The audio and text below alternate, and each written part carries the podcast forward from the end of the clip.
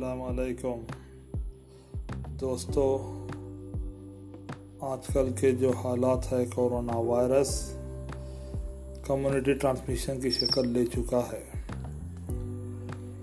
آئے دن ہندوستان بالخصوص شہر حیدرآباد میں سووں کی تعداد میں اموات ہو رہی ہیں۔ حکومت اس بات کو لے کر تشویش میں ہے۔ کہ آیا یہ اموات کی وجہ کیا ہے؟ اچانک یہ کرونا وائرس کمیونٹی ٹرانسمیشن کس طرح پھیل چکا ہے؟ ستائیس جون دو ہزار بیس سیاست کے پیپر میں اس کا آرٹیکل آیا ہے کہ کس طرح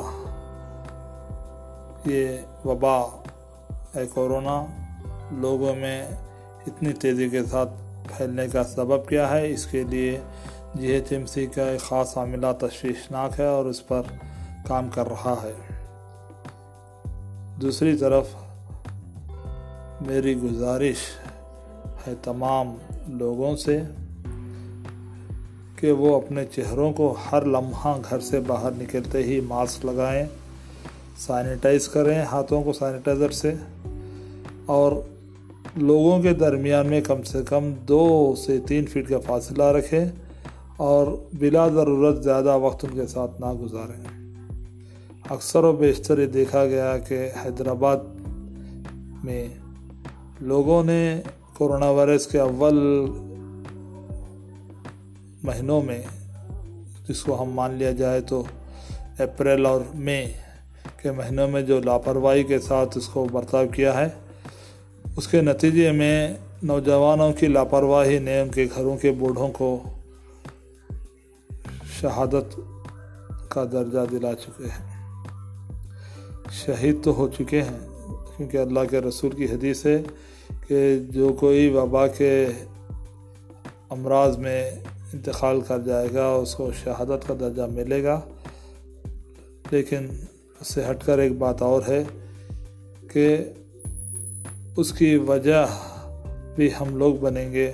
ہمارے اپنوں کو ہم کھولیں گے، ہمارے بزرگوں کو ہم کھولیں گے۔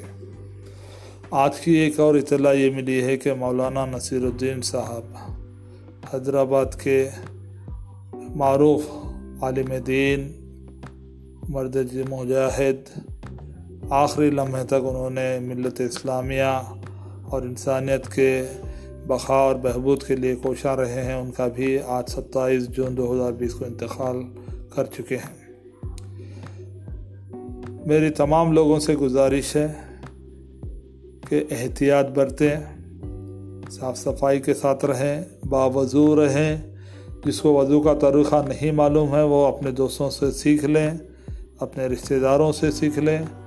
اللہ کا ذکر کریں، اپنے آپ کو اسٹرانگ بنائیں، توکل اللہ کریں اور ڈر کو اپنے دل و دماغ سے نکال دیں۔ ڈر ایک ایسی چیز ہے جس کو صرف خدا سے ڈرا جا سکتا ہے، کسی اور سے نہیں۔